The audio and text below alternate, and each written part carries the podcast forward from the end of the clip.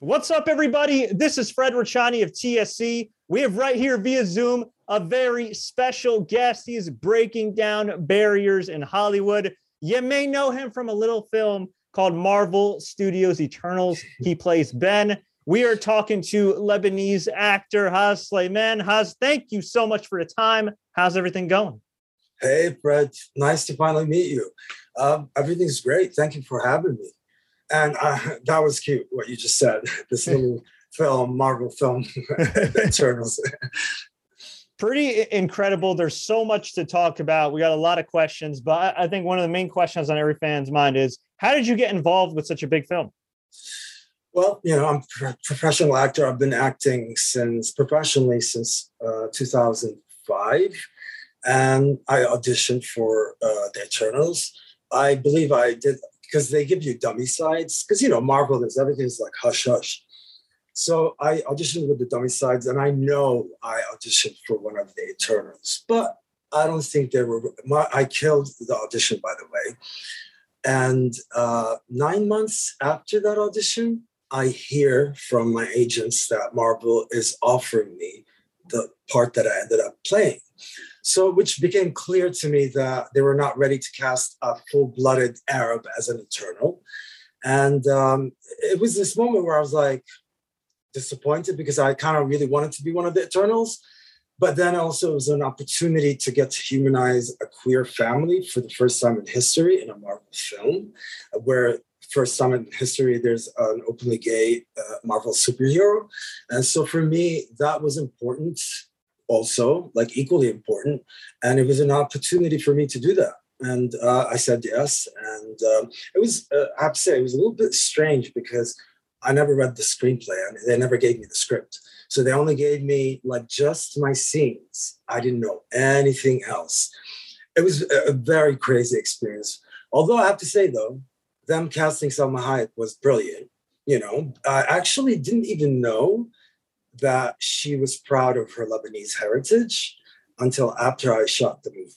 And the reason is because a lot of Arabs criticize her, which I think is really unfair. They, you know, saying that she's not owning her Arab side and whatnot, which is not the truth at all. You were also playing an Arab character. You are, of course, Arab. You are Muslim. Uh, you did have a line talking about what your mother always told you. We've talked off the air about how Arab men and their mothers are, are super close. and, and, the other cool thing, too, just in general with the Eternals that I didn't know going into the film that I recently watched was that it has so much Middle Eastern flavor. Did you realize kind of the, the, the scope of what you were doing and the the barriers were potentially breaking during the filming? Yes and no. I it was enough for me to see that Marvel is actually gonna like have a queer family in a Marvel film represent humanity and especially like a gay kiss. I mean, that's a huge deal. Yeah. I mean, talk about you should like see what people would say to me about that. Like, you know, Marvel fans that would be outraged, like you're ruining Marvel for us. I'm like, it's to me, I mean, that stuff doesn't mean anything. But anyway, I was just like explaining to you how how it all worked out in a way because I only knew that I would be playing uh, the husband of the first openly gay superhero, and we have a son. So that to me was enough reason for me to be super excited that I get a chance to humanize a queer family globally, and just just show how beautiful queer families are. Uh, uh, the truth of that, actually. But I did not know that I, although I didn't know that the Eternals were very diverse, the most diverse cast in any Marvel film. Mm-hmm. You know, you have different Eternals from different ethnicities. You have like Asian, uh, South A- South Asian, Indian. You have um, uh, like well, Salma would be Spanish, Mexican, or you know, with the Lebanese. But you, had a, you had a black character. You also had a black character. You had a deaf character. I mean, it's yeah, incredible. Well, that, well uh, yeah, I was gonna get to that. But then not just that of course, the black character was my husband, Phastos. So that's a big deal that also they had the gay eternal be, I'm sorry, the black eternal be gay. Because we all know in the black community, being gay is really, really um, unaccepted. And it's, um, it's really, really tough, especially for gay black men. Uh, imagine like uh, uh, athletes who are gay and black and then them coming out speaking their truth that's a big deal and it's very controversial so Eternals did that, and a death eternal.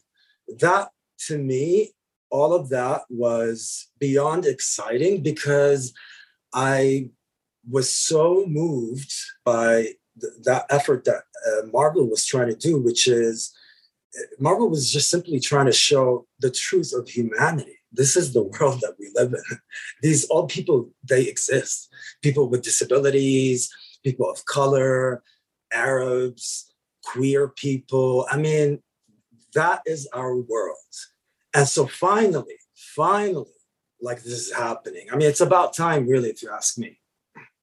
Agreed. And that's what I loved about it. I mean, most diverse cast in Marvel history. And hey, kudos to, to Disney for the casting. You get a lot, you always get a lot of these corporations, right? Whether it be in Hollywood or just in general, that give you a lot of lip service, like, oh, we're diverse, or oh, you know, we support gay people, right. or this and that, but they only support like one part of that community or whatnot. Or it's like, you know, hey, we have a all female cast and it's like all white white women. And this is I mean, right. super, super diverse, and they really put their money where their mouth is. And what I really liked, and Angelina Jolie talked about this, is that they were willing to risk not having the movie be played in certain countries as well. And, and despite that, the movie's critically acclaimed, uh, done very well. I mean, how happy are you to see a major studio like this kind of stick by this film and say, you know what? Okay, you don't like the gay scenes in there? Well, off.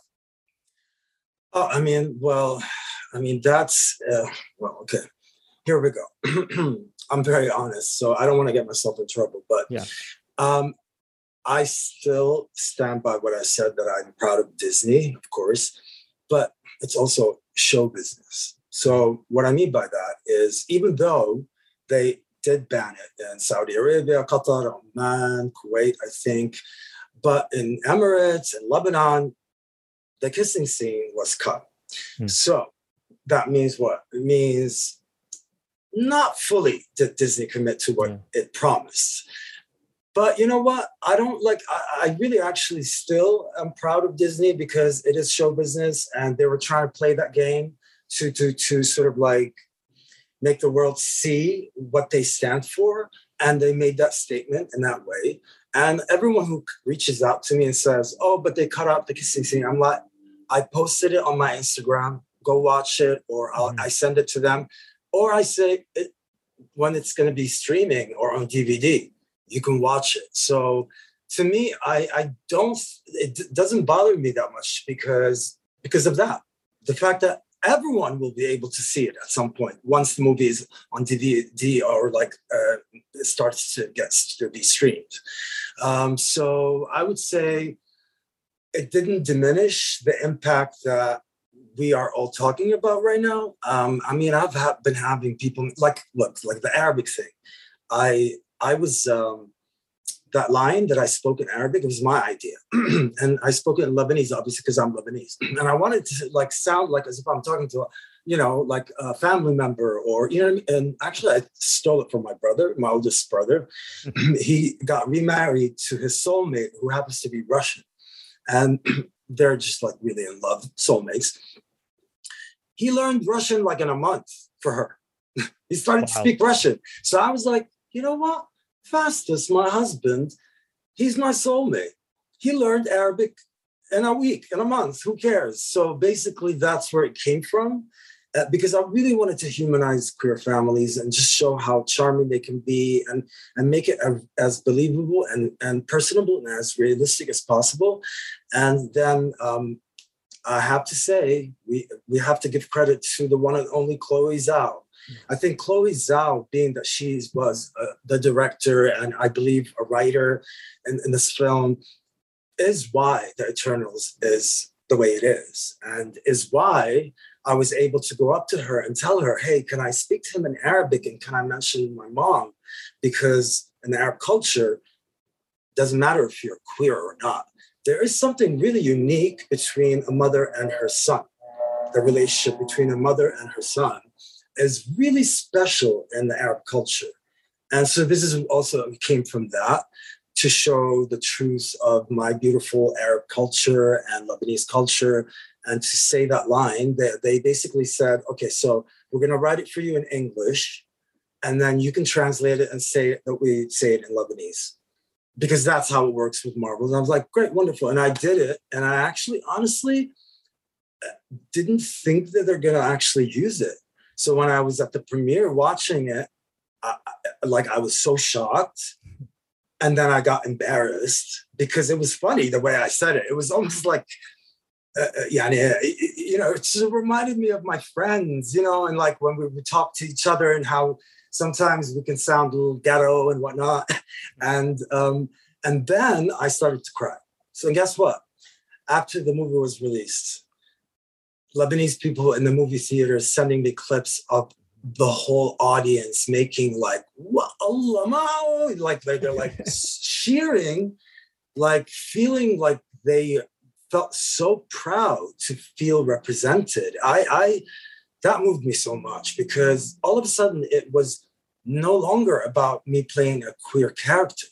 It was about like having my people feel proud or having like I made them feel proud. I mean, that to me, I never thought I would be in this position. And that meant the world to me, honestly. It actually almost like sometimes moved me to tears because it was such a shock and how much it meant to them. Not just to Lebanese people, uh, to a lot of Arabs, and mm-hmm. not just for queer people. Actually, most of the Arabs that have been reaching out to me are not queer, who have been really moved by it. It's almost like they, the the the, the fact that Ben is queer doesn't even matter anymore to them. It's it's just that moment. Isn't that crazy? Like how powerful movies are and film is. It's incredible, man. And, and hey, uh, full disclosure, I'm one of those uh, heterosexual people that reached out to you. That was like, man, like I went. I went. I, t- I told you the story. I went to the theater the other day right, to watch right. to watch Eternals. We didn't know anything about you know the Middle Eastern influence uh, going in. It was awesome. We were the only ones in the theaters. It was closed. Ca- it was a closed captioned uh, version, and your scene came on and we mentioned uh, you know that story about what your mother always told you like we had the same reaction we are like hell yeah like yeah yalla you know it was it just it, it, was it was great really you really should be proud of yourself uh, you know k- kudos to everybody involved just a lovely film a beautiful scene and, an amazing form of representation i'm not just saying that because you're you're with me right here like straight up man like i, I can speak for all lebanese all Arabs man that was that was awesome respect to you for that Oh, thank you, my man. And I and like thanks to Chloe, you know, like mm-hmm. she she is someone who she's a magnificent artist and she's so inclusive and she gets it, you know. Mm-hmm. Like to her, like the fact that she uh, valued my choice and wanted to fight for it. And not just that, like even the kiss when uh, we were filming the kiss, she was like, okay, Haaz, Brian, kiss for just two beats. And then Haaz, put your hand on Brian and tell him now go save the world and protect our son. She's like, I don't want to give Disney nor Marvel a chance to cut the kissing scene out. Wow. So and and she succeeded at that because it's still in it. Yeah.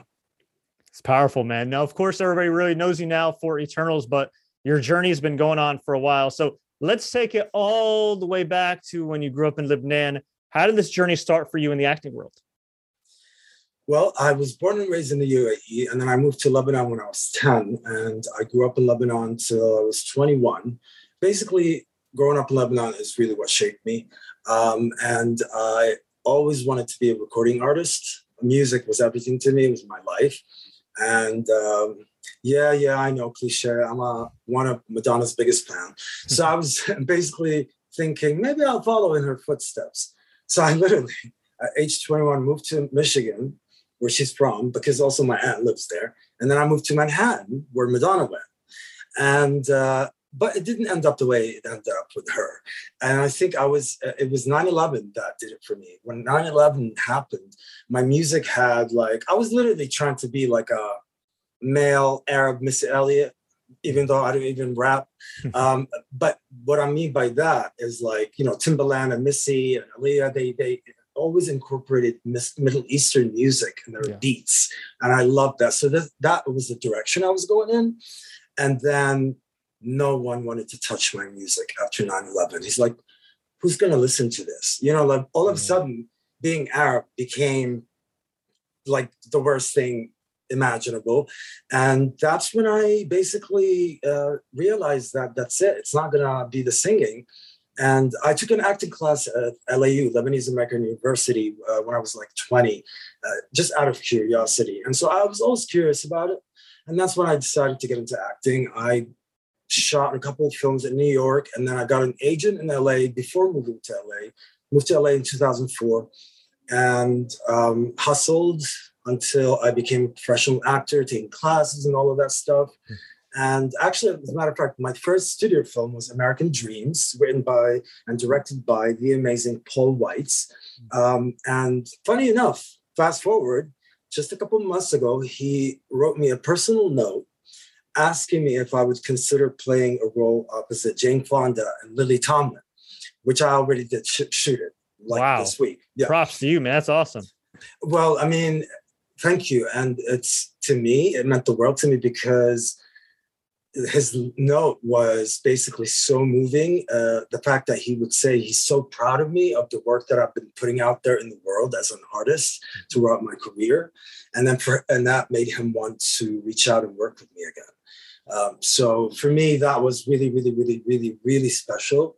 Um, but I have to say though, the visitor is when I realized that acting is my calling. So like you know, I I was acting, I was doing my thing, and but I was not like I didn't know that that is exactly what I wanted to do in my life. And then the visitor came, and I, you know, did my thing, and uh, we were doing the whole uh, film festival circuit. And we were like at one festival, we were doing a Q and and then we were like leaving, and then this lady chased me down. She's like, "Hey, hey, Oz, please!" Uh, and then I just stopped. I was like, "Hi." She's like, "Thank you." And she's an she's an American, yeah. white lady, um, and she looked at me, she's like, Thank you so much for your portrayal in The Visitor. I will never look at Arab men the same way again. And so, so when she said that to me, I was like, What? It shocked me because I did not understand the power of film and storytelling. That in, in, in, in this medium, you can change people's minds. You can actually uh, help people become better. You can actually make it people connect with their higher self, um, connect with maybe their empathy, or actually expose them to a truth that they probably didn't know. Like that lady, for instance, you know, mm-hmm. she's never like she never thought of Arab men as human. Mm-hmm. They were always like the, this evil, like you know, thing, you know, and the you know, my character was you know written so beautifully by Tom, but my goal in the visitor was this. I was like, I'm gonna show the world what a loving culture the Arab culture is, like how hospitable we are, just so generous, sometimes too much, you know, like if you ever come to my mom's house, you'll leave and your belly will be like about to blow up, you know, and and then you don't have a choice. But it's like I like that. I, I think that's really beautiful part of our culture that a lot of people across the gro- globe don't know much about because what overshadows it is the other stuff, you know, the bad stuff that sells, you know. Mm-hmm. Uh, yeah, so for me, the visitor is when it started happening to me, and um, I have to say, I wish I came out earlier than the 2017 when I did that, because prior to my coming out, I have to say, sadly, I never really enjoyed acting. Uh, mm. I, I, actually started to truly enjoy being an actor after I came out in 2017. And but you know, thank God that even though I still did good work, like I, I'm still proud of all the work that I've done prior to me coming out, but I didn't enjoy it. Like for instance, Nurse Jackie um, working with Edie Falco. I mean, that was incredible. I mean, also like the visitor, Richard Jenkins. I mean, that was probably the best thing for me as an actor to work with those greats or like Jane Fonda, Lily Tomlin. Mm-hmm. Um, so working with Edie Falco and Nurse Jackie, uh, I did what it's one of my best performances in that show in that season. But guess what? I was actually so miserable because I was constantly doing this. I was like, okay, don't talk about this, don't say that, because if you do that, then they're gonna find out that I'm getting. Yeah, it's just like really exhausting. Um, and you know, like self-betrayal, man. I, I lived a, I, my journey in life has been a journey of self-betrayal. And now, since 2017, I'm finally respecting myself and um, even challenging my family and my community, you know, not giving them a choice, but to accept me and respect me. Because here's the thing what I learned is the most important thing is to respect yourself. Because if you don't respect yourself, how, how, how are you going to expect anyone else to respect you? Yeah. Now, but this is the bad part though. Even though I came out and I did all of that, I usually tend to play leading male, male roles because I'm not a character actor. So I tend to get the parts that men want to be and women want to sleep with. Mm-hmm. But ever since my coming out, that's not been coming my way anymore. Mm-hmm. So um, there's still a lot of work to be done about this. You know, like I'll put it this way: it's really cool for a straight actor to play a gay character. Oh, but it's ooh, no, it's not a good thing for a gay actor to play straight. So, and that to me is sexism. Is simply, you know, it's cool for a woman to dress up in men's clothes, but not cool for a man to dress up in women's clothes. That's humiliating. Why? Because we still are living in a patriarchal world, essentially. That's slowly changing, but that's part of it. And yeah. xenophobia, xenophobia and patriarchy. Yeah, I mean, I, I agree. I agree. I mean, there's a lot of people also brought up too. You know, like why can't we have you know more? and and it's great that Eternals has done this, but it's like a lot of people have been asking like, why can't we have like more minority superheroes in general? Right? There's a million white superheroes, so it's like it's similar. Like there, there's definitely a, a lot of work to do, but you've done a lot of amazing positive work. If you don't mind me asking, uh, would you do, what made you finally come out in 2017 as opposed to say uh, 2007? And what was kind of the reaction from your family and, and the Arab community? 2007 was when I the visitor was out, so whew, that would have been the, absolutely never. I would never be able to, to impossible. Like honestly, thought uh, never thought I would tell my mom. And I guess what? I didn't tell her. My aunt told wow. me. so because my aunt, like, she's my mom's best friend, and as my mom is my everything. So, and because my aunt is my mom's best friend, so she is my favorite aunt, and I trust her. And she also like has a son that she was like, oh, he might be gay. So she was sneaky and kind of sort of tricked me into telling her. And then she went and told my mom behind my back. And my mom knew I was gay for eight months without me knowing about it.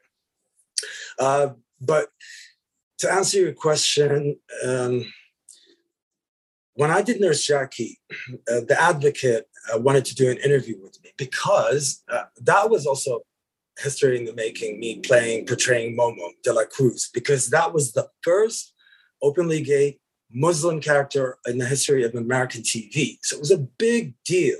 So there was a lot of interest in it. And, you know, the way I was portraying it, like I just, as an artist, I'm a truth teller and I always like want my characters to come across genuine. Um, and, you know, that caught more attention because people were just like in love with my character. Mm and they wanted to know is he gay? Is he straight? So then i told showtime fine i'll do the interview with the advocate but please no personal questions. Well guess what? After half hour with this guy on the interview like on the phone he then says uh, one more one more question. Are you gay or straight? Dude like i almost thought i was to die. My body started to shake and i just said straight and then we hung up. And um, basically after that that kept eating me up on the inside for years and years and years because not only did I betray myself, I I I I, I literally just not only jeopardized my integrity as an artist, I I I lost it. I I I I you know to me that is the most important thing my integrity as an artist so for like year after year it was eating me up and i was getting angrier and angrier. And um, also like it affected my life in every way not just professionally but personally. So it was really just year after year accumulation of, of just this betrayal and anger at myself to the point where one time in 2017 uh, there was a report that uh, um, more lgbtq people have been murdered that year half of 2007 than the entire year of 2016, and mostly uh, trans women of color. So that combined with my self betrayal journey, like I exploded. It was like a volcano.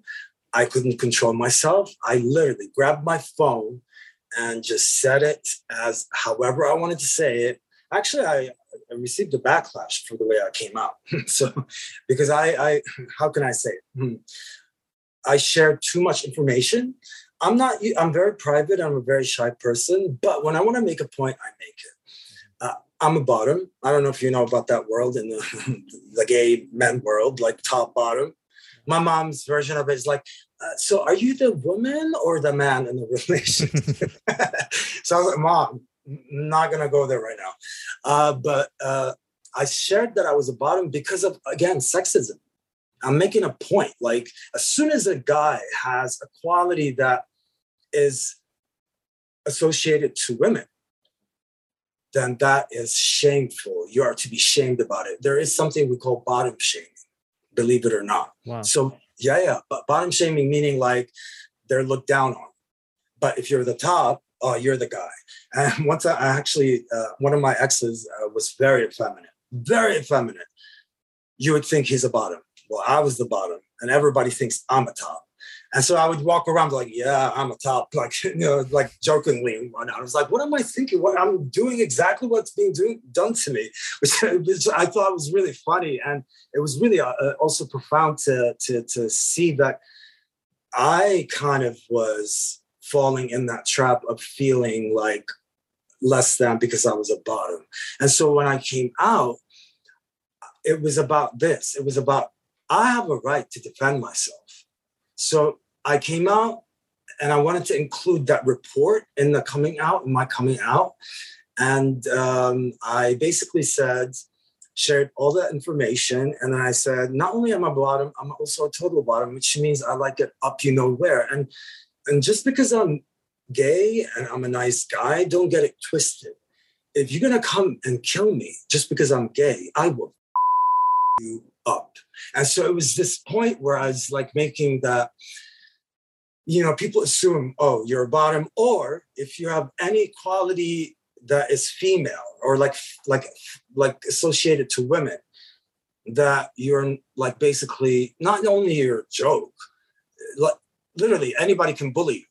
Anybody can do whatever they want with you. And I was like, no, no, no, no, no. It does not work that way and I'm a big feminist, by the way. So, so for me, it was also coming from that side as well, like, you know, fighting against sexism and making a point that I have a right to defend uh, myself. I was just sick and tired of hearing these reports, and no one is saying anything about it. It's like to me, it's like, well, wait a minute, like I don't get why people are not angry about this. So it's really like all of these things, and I have to say, like, even my mom, like, when I came out, that video was all over the place. And so my mom's like, Did you have to do that? I'm like, Yeah, mom. She's like, Okay, I know. You were respecting yourself. I'm like, Yeah, exactly. Because I actually had to teach my mom who I was, who I am as a man, you know, like teach her what I'm going through and make her understand what I'm doing as an artist. You know, like I, I tell her, like, I, I'm an actor because I want to give my love to the world. I want to remind people that they're not alone. I want to like remind them of their beauty. I want to remind them of how significant they are and of what they're capable of. And you know, so when I that was important for me to explain to my mom so she could understand what kind of an artist I am, so that whenever I'm portraying a gay character or something that's controversial, she's not anymore uh, misunderstanding whatever it is that she sees I'm doing. You know, I, I and then my mom is a very loving, charitable, charitable person, as my dad was. May he rest in peace. So in a way, it's really I just take it from them. Like I actually inherited that quality from them. Like today, I was talking to my mom. She's literally gather, gathering tons of clothes to give it to the needy, like in Lebanon.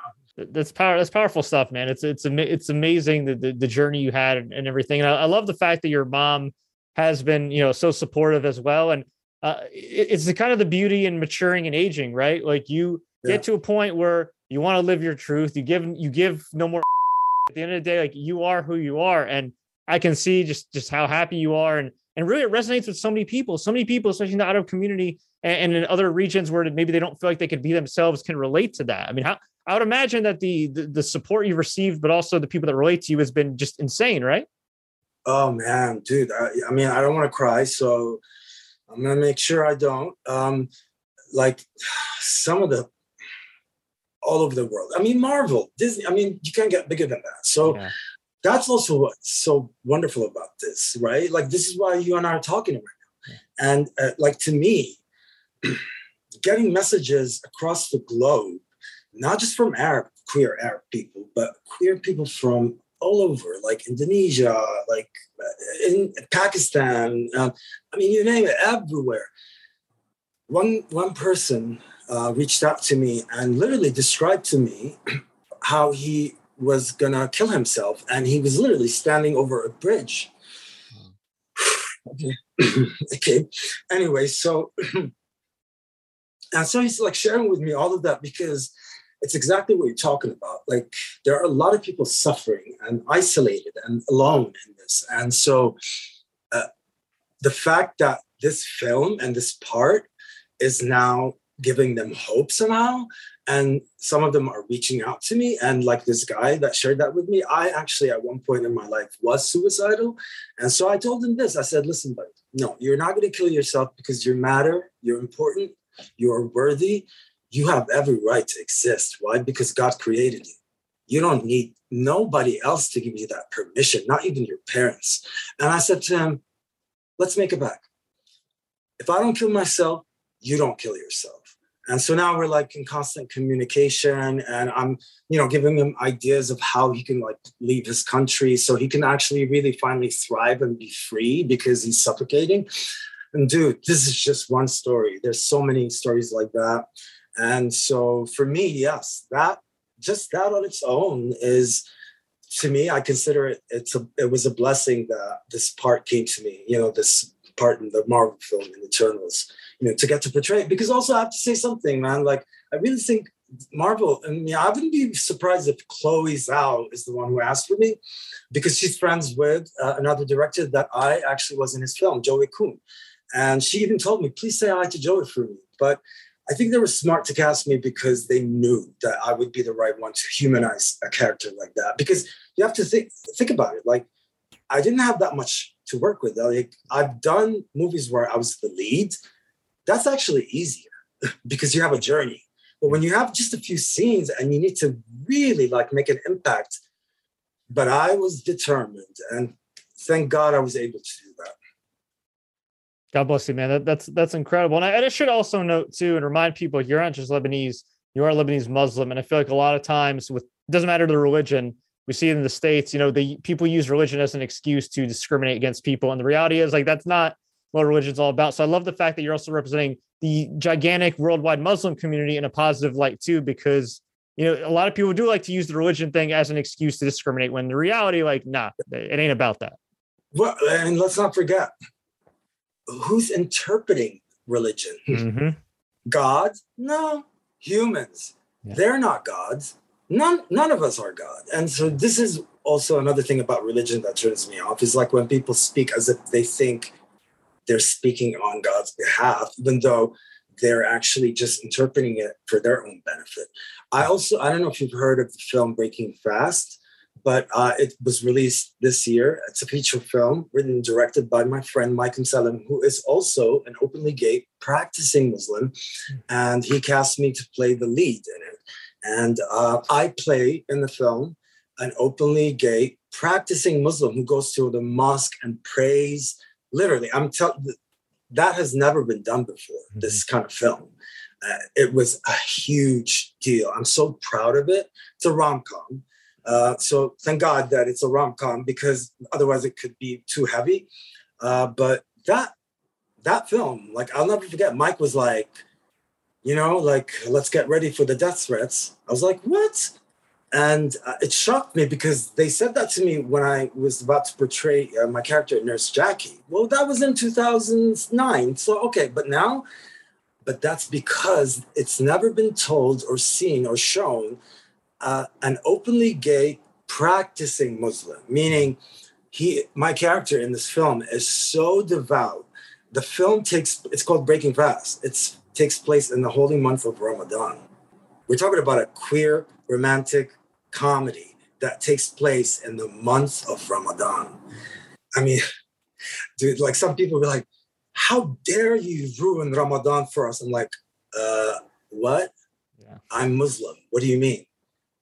It was really in, insane to me how people can be so heartless and so not in touch with empathy and compassion and forget that, oh, guess what? I was also created by God, the same God as yours Uh, and so, but this is what I love about films and and and me being an actor.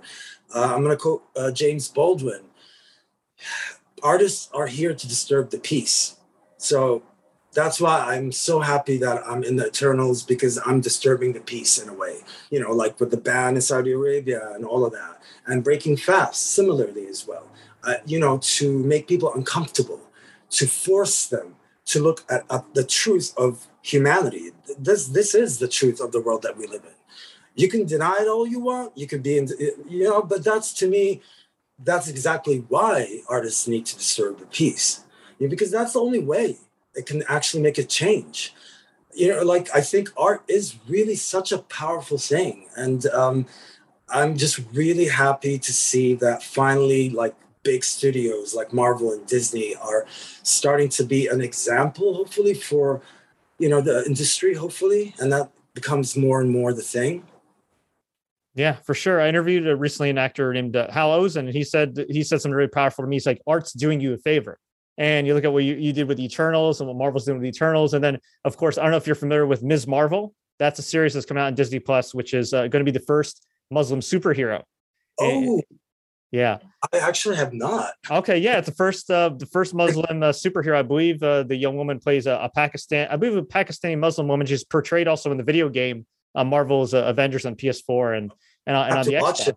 Yeah, which, which is pretty Thank cool. for telling me, that's exciting. For sure, and then also, and then also, I mean, I mean, Hulu, you know, has Ramy, which is like totally very relatable for me too, growing up in North Jersey and, and to Arab family. Well, yeah, exactly with you because you also, I mean, wait, were you born? No, you were born in Venezuela. Bo- no, no, no, I was born in New Jersey. My family was both my mom and dad oh. were born in Venezuela. Two Lebanese, uh, Lebanese Druze parents. My dad grew up in in Shweifet, which right. I, I, know you mentioned off there. You said you, you, you went to school there for for a bit. So. Yeah. Yeah, right, right. it's just it's and my soulmate is, she's Druze well. Yeah, there you go. So it just I mean, obviously they're Hollywood still has a long way to go. The world still has a long way to go, but it is amazing to see Middle Eastern Arab culture, Muslim culture uh, being you know exposed to a wide audience like this. Yeah. Oh, totally. I mean, it's about time, man. I mean, uh, let's not forget about Black community, the Black yeah. people, like Black Panther, and and finally, like them winning Oscars and whatnot. Like, it was ridiculous that the first Black act. Well, no, the first. Well, in the more recent years, like that, it was Halle Berry. It was such a big deal that she got the Oscar. You know, to me, it's that's it's so ridiculous. It's like long, it's, it's long overdue, man. It's like they're playing yeah. catch up. Totally. Yeah, and then also with women, like women directors, like Kathryn. Uh, forgot uh, she was the first one, and then Chloe Zhao finally wins for best director. You know, the progress is happening, evolution is happening, but I have to say, it's still shocks me though, because, uh, you know, like if you look at it, like most of the most beloved celebrities and athletes are black.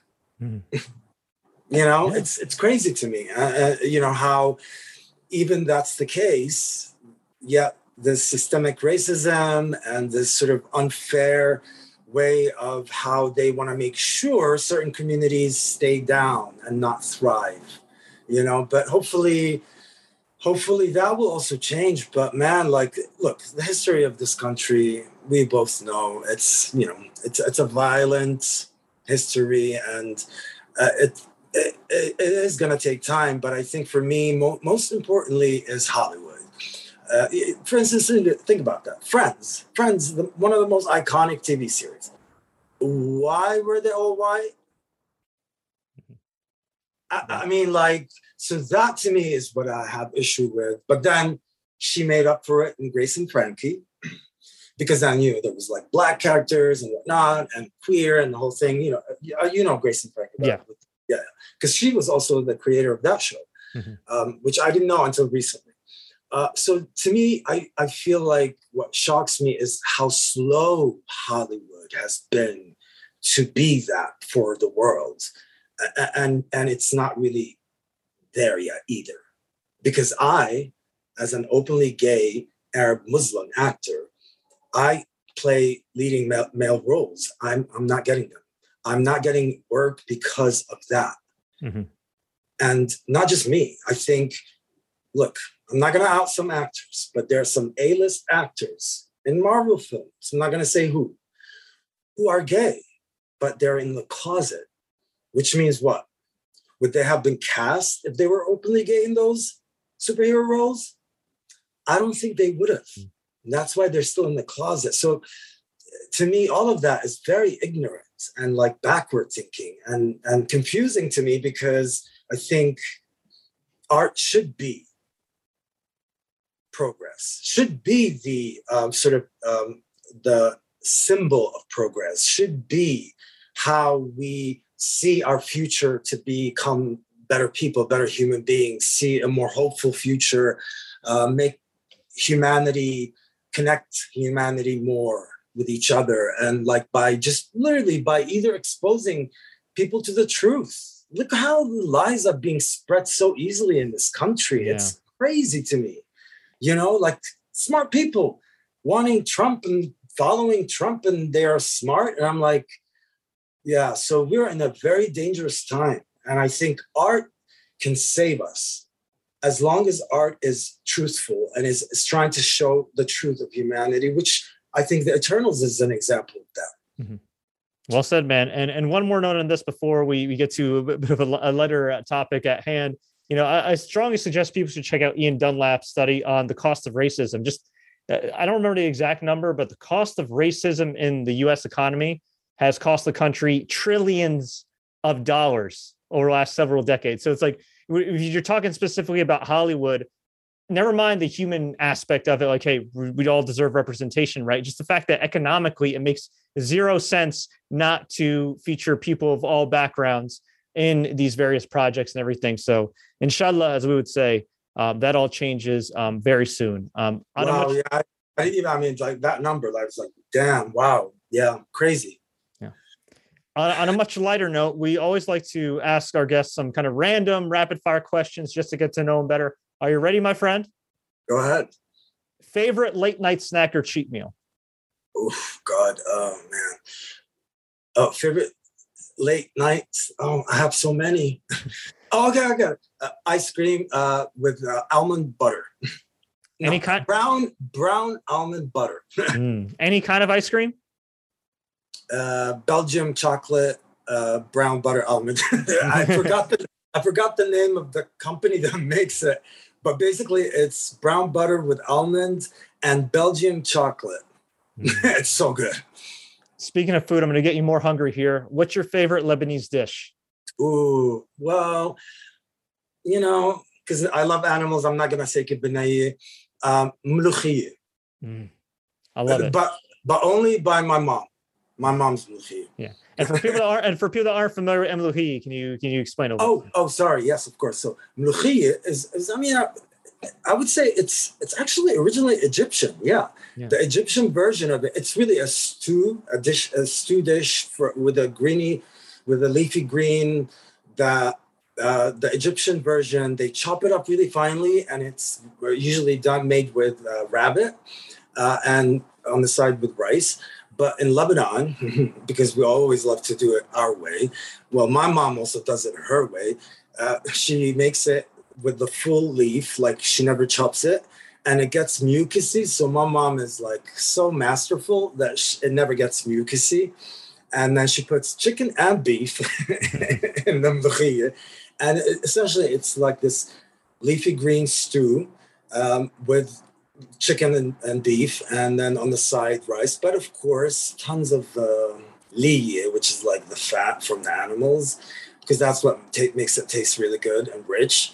What's your favorite spot in Lebanon? I love Lebanon. My God. Okay, we'll split. We'll, we'll split into two. What's your favorite? Because you know Beirut, it's like its own country sometimes. What's your favorite spot in Beirut, and what's your favorite spot just in, in Lebanon in general? Okay. I mean, sadly, I have to say that is where you know we're famous for. You know, yeah, the cedars, cedar, yeah. the cedar tree. And I recently revisited it with my uh, British friend who is half Chinese, half uh, Zimbabwean, so she's half black, half uh, Asian, and she came to Lebanon and visited me, and I took her all over. And oh no, but you know what? There was this beautiful village in Lebanon that my dad took me to, and Tannourine. My God, man, like no, that's not fair. Lebanon has so much beautiful chart. Byblos, Jbeil, come yeah. on, it's endless. Beirut. Byblos is the is the oldest uh, inhabited city in the in the world. I, when I went yeah. there, man like I kid you not, when I saw that view with the sunset, I got an out of body out of body experience. It was crazy. Did you go to the uh, the bazaar, the old market as well? It's yeah, so beautiful. Oh my, oh God, my yeah. So you know, I can't tell you just one thing. People like all of them, and then okay, Beirut. Uh, I mean, I love Hamra, for instance. For, Hamra for, Street's awesome. Yeah. Hamra, like for me, kind of like feels like that's our little Manhattan, you know, in a way. Uh, um, I love, you know, I love uh, the south of Lebanon is beautiful. You know, the beaches are gorgeous there, and in Byblos as well, the beaches are gorgeous. I'm not answering you the right way. Um, do you have a favorite? Do you do you like to party at all? Do you have like a favorite like bar or club like there? Uh, you know, I like club like Beit Din, you know, yeah. stuff like like even like uh, Mariam Al Adra in Jounieh, you know, like Harissa, mm-hmm. like uh, Mghar So, anyways, uh, partying, um, yeah, man, I'm Lebanese. Come on, bro. like we're famous for that. Like that's but honestly, I'm getting, I'm starting to get too old for it, you know, because I can't yeah. keep up because they party. Oh God, yeah. I mean, what was that club? God, I the one with the roof that opens. oh, is it, is it BO eighteen? Yes, BO eighteen. Yes, okay. We I went there a couple years ago. It, it, used to be like an army base, right? Like right, the missiles or whatever it was, and then really because that's I, why they open up. Yeah, because that's why I think it's underground. They open up the roof. That's what I heard. Like apparently, it used to be old like military base where he kept the oh, missiles. Oh, I wouldn't be surprised. That sounds very Lebanese. But bro, when I went to that club and that roof opened, I, I was just like, what? I was blown. I was like, America wishes they have something like that. Oh yeah. And and also uh, the other thing that I love about clubbing or partying in Lebanon man, that's my favorite part. It's like they're playing like, you know, a Western song, and then all of a sudden, like Um comes on, or like an Arabic songs, and everybody starts to belly dance, and and everyone is jumping on the tables, and it's like, I, but you know, it, that's what you have to do when you're Lebanese, because if you're living your life not knowing if you're gonna be alive the next day, or you know, you're being run by the freaking mafia, you know, I'm not gonna name names you you want to like be happy. You want to like try to like escape all of that misery and so it makes sense to me you know and and they really know how to party. And even like all, all the, the, the new clubs on the rooftops there's so many of them now. I can't keep up honestly with the names and whatnot but uh, dude a lot of people from all over the arab world where do they go to lebanon for? What why do they go to lebanon for? To beirut yeah. Yeah they go there exactly for that. Because in their countries, they don't have what we have. I really love our country for that. And that's why it really hurts that the Lebanese people themselves are not getting it. It's like this whole thing about the tawa'if and like, you know, you belong to this. And we're all Lebanese. Mm-hmm. And even religion, who cares if you're Druze or Muslim or Shia or whatever, you know?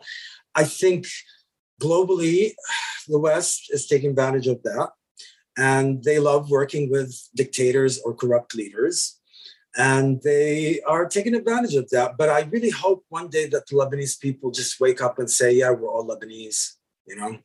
Yeah i mean i, I mean i think you know it's obviously going to take some time but i do feel like you know haram after that horrible explosion i think i think a lot uh, more people i think a lot more people are waking up. Now obviously in terms of being able to take action collectively that's like a whole another thing because you're dealing with the, the politics of there and then the international politics that affect us but um, I do, I, I, you know, I would say that's probably like a wake up call. Like you're definitely seeing more people kind of speaking up, and yeah, man, all we can do is hope and pray, and and you know, one day in our lifetimes that that, that definitely um, happens. But yeah, yeah. I love Lebanon. But let's go back to the fun. Yeah, so much to do there when you go to Lebanon, man. I always say to people here, uh, are you married? Are you in a relationship? Don't go to Lebanon. the Lebanese people are beautiful. And so for me, it's like, um, it's dangerous for married people to go there alone without their spouse. Mm-hmm. Who is your all time favorite actor? That sometimes changes, but right now, um, Alfre Woodard and Kate Winslet and Cherry Jones. Awesome. Favorite Eternals character besides yourself and your husband?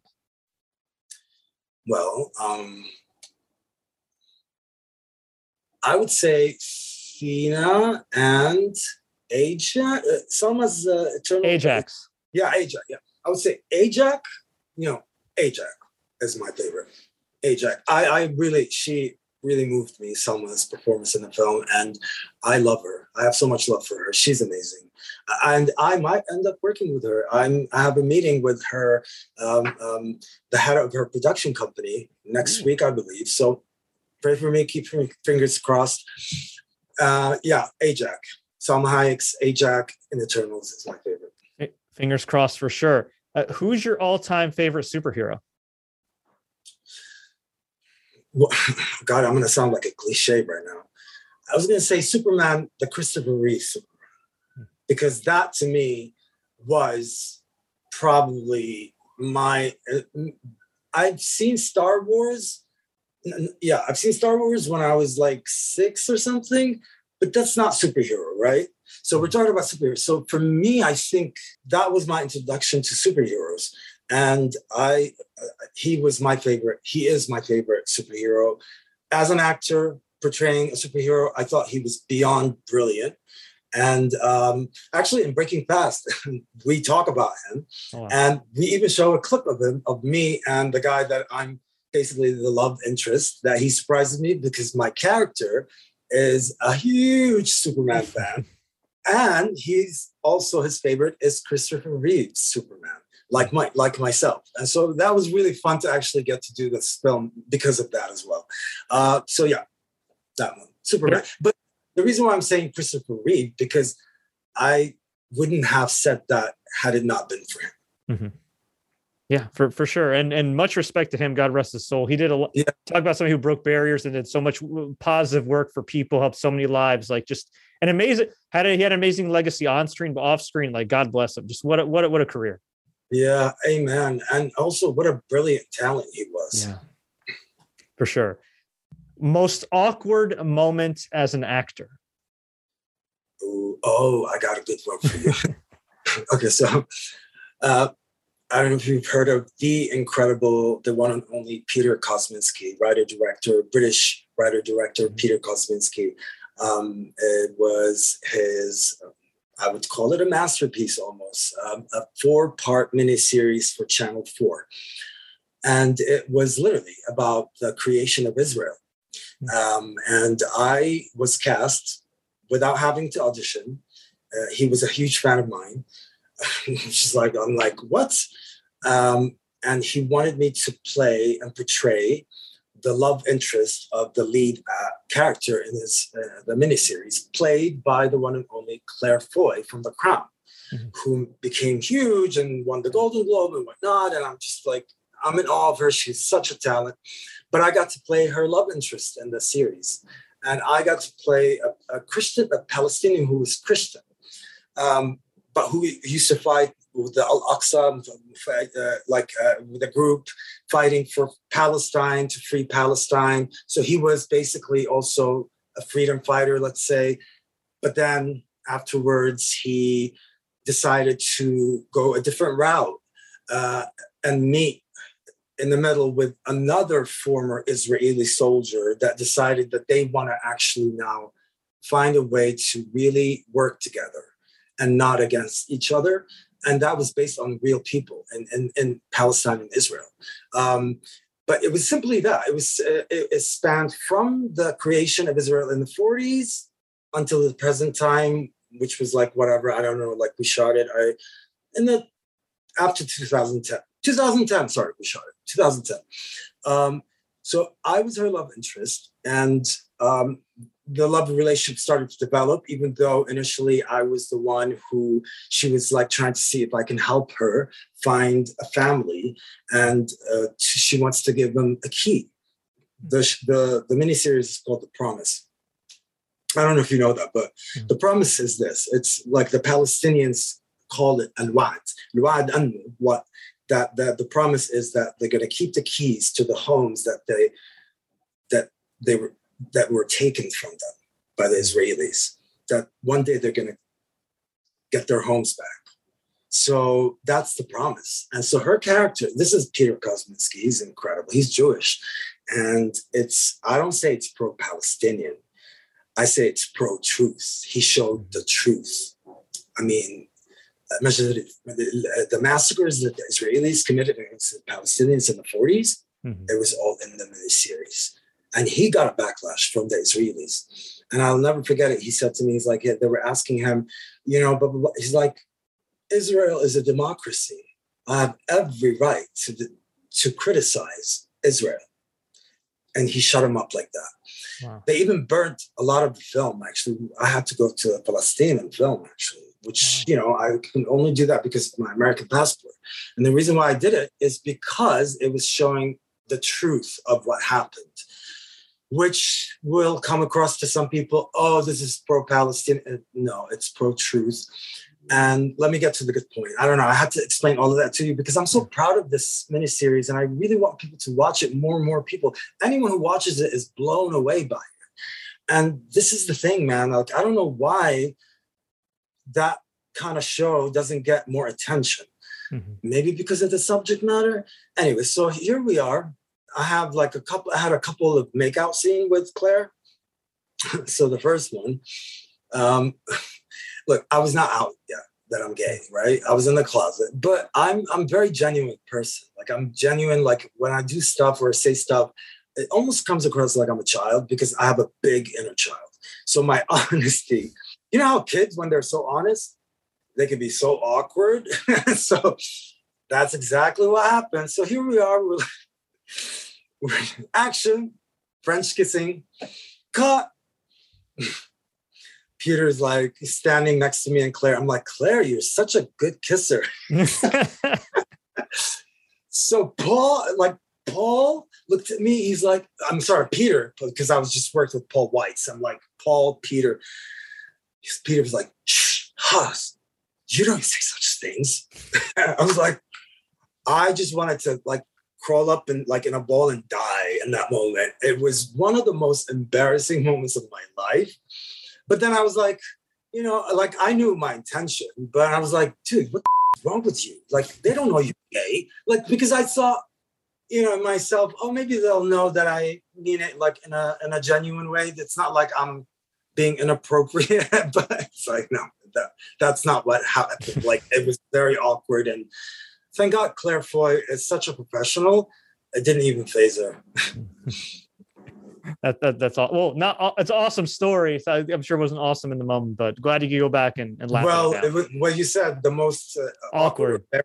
Yeah, awkward. Yeah. yeah. Pretty. I mean, I have other ones too, but that was pretty awkward for me. Well, because I I like looked like an idiot. And we'll get you out of here on a very positive note. What's the best piece of advice you give anybody for success and living their truth? Ooh, uh, well, you just said it, living their truths, um, and and and to respect themselves, to to to really understand their value, to value themselves. They everyone has value, but a lot of us either don't think that way or forget about that somehow. And I'm not talking about just queer people. I'm talking about everyone. Mm-hmm. Everyone like can actually fall in that trap of feeling not enough not worthy, you know, given like where they grow up, the parents that they have, the culture that they're in. Mm-hmm. Um, you know, as you and I know, also like religion plays a huge part. You know, and a lot of religions like, no, you can't do this, you can't do that, you can't be human, you can't enjoy life. You know, it's like, why are we here? What the, you know what I mean? Like, yeah. so I feel for me, the most important thing is to do is to respect yourself know your value or make sure that you understand your value. And always from that place from that place always always always never settle for anything. Always give your best. Always challenge yourself to be the best that you can be. And always be curious and learn and grow and get better and better and better because that never ends. Me as an actor i'm always like no i'm not yet where i want to be and i will never get there because I will always get better. And I think that applies to everything. And so for me, it's like always pursue your passion, what makes you happy, no matter what it is. But you can only do that if you know who you are, if you know your value. I like I have to like for instance I have to say mention Adele like the album 30 that just came out. I, I'm just like blown away by her because she was so honest to share her imperfections and the fact that she felt guilty that she divorced her husband, the father of her son, even though she was sort of deprived of that in, in her childhood and she wanted to make sure her son doesn't get deprived of it. But then she decided that no, I want to actually put myself first and not sacrifice myself for my husband and my child. I want to be happy. I'm not happy. That's what I'm talking about. Respect yourself. Give yourself what you deserve, what you're worthy of. You, we're all worthy of that. And Adele is teaching us that too, beautifully so. And so for me, it's it's about that. And specifically, I guess for women, let's say, and mothers, they're made to be they're made to feel guilty whenever they do things that make them happy. They're expected to be selfless. And and and that's very also common in the Arab world. You know, so I'm constantly like having conversations with my mother. I'm sending her songs like, Mom, listen to this song. Do you remember the song? Because she forgot what she loves. She forgot who she was because of that, for instance. And I think for me, like the most important thing is what makes you happy. What is your passion? What are you passionate about? And why? Do you know? Do you even know these things? Because if you don't know these things, that means you don't know your value or simply you don't value yourself or respect yourself enough. So that's why I keep bringing it back, simplify, respect yourself, give yourself your value, know what you're passionate about, follow your heart unapologetically.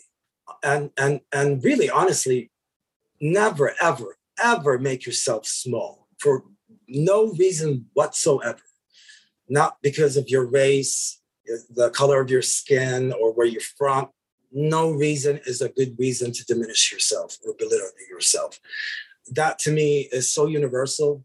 So, in other words, again, no matter what you went through in your life, how people treated you, how you were raised, that is your job to empower yourself and to know your truth and to value yourself and to never ever diminish yourself and also not to diminish anybody else because also like when you look at others that are different than you you know when you look at them in a in a in a, in a bad light that is a reflection of who you are as a person rather than actually celebrate those who are different from you and actually see them as, see see the good in them or see them as significant see their significance let's say. Like even like my friend one time told me he said i want you to go and like um, give money to people just random people on the street he's a very like uh, spiritual he's like my guru like my mentor in that way and he said just like put you know like for your smile you could put five dollars ten dollars whatever and just like walk around he's like do not differentiate. Homeless person, a person in a Maserati or in a Rolls Royce, you treat them the same way. Do not feel sorry for a homeless person because that you're actually weakening that person. That person is strong and is significant. Is, so it's in other words, what I'm saying is what's the most important thing is your relationship with yourself and how you see yourself and if you have the power to either make yourself big or make yourself small, which one are you going to do? Make yourself big. Yeah. And so basically, all I'm saying is everyone is so powerful because they are in control of how they will become who they will become, meaning like we are in control in terms of like how we will end up seeing ourselves we are in control in terms of choosing what do we want to tap into, which side of ourselves, no matter how much we've been victimized. So I would say, uh, be really, um, uh, really, really, really, really, really um, care about knowing who you are and and making sure that you know that you you have value. Because in life if you want to succeed you're asking me to success. The most important thing is this just one thing. Are you going to add value or not? Hmm. because that's my job and any production that i get hired i add value and i know that i do And I know that I always elevate anything, any production that I'm part of. And I say it proudly, but that took time for me to get there, right? Mm-hmm. And I think everyone has to add value to earn money. This is how you earn money. You add value, you get back what you added. You added value, then that's how it is. Give, take, give, take. But then to add value and you don't think you have value, that's kind of like the craziest thing. it's like mm-hmm. almost like it's almost impossible, but I actually did that before coming out. I was not giving myself value, but I was still able to do it. You know why? Because I had so much empathy and compassion, but I was miserable. What is more important? That I'm like doing it miserably? No, hell no. No, no, no. So this is like me coming out was one of the best things I could do. I am suffering financially because of it. I'm getting less opportunities. I'm paying a price. But you know what?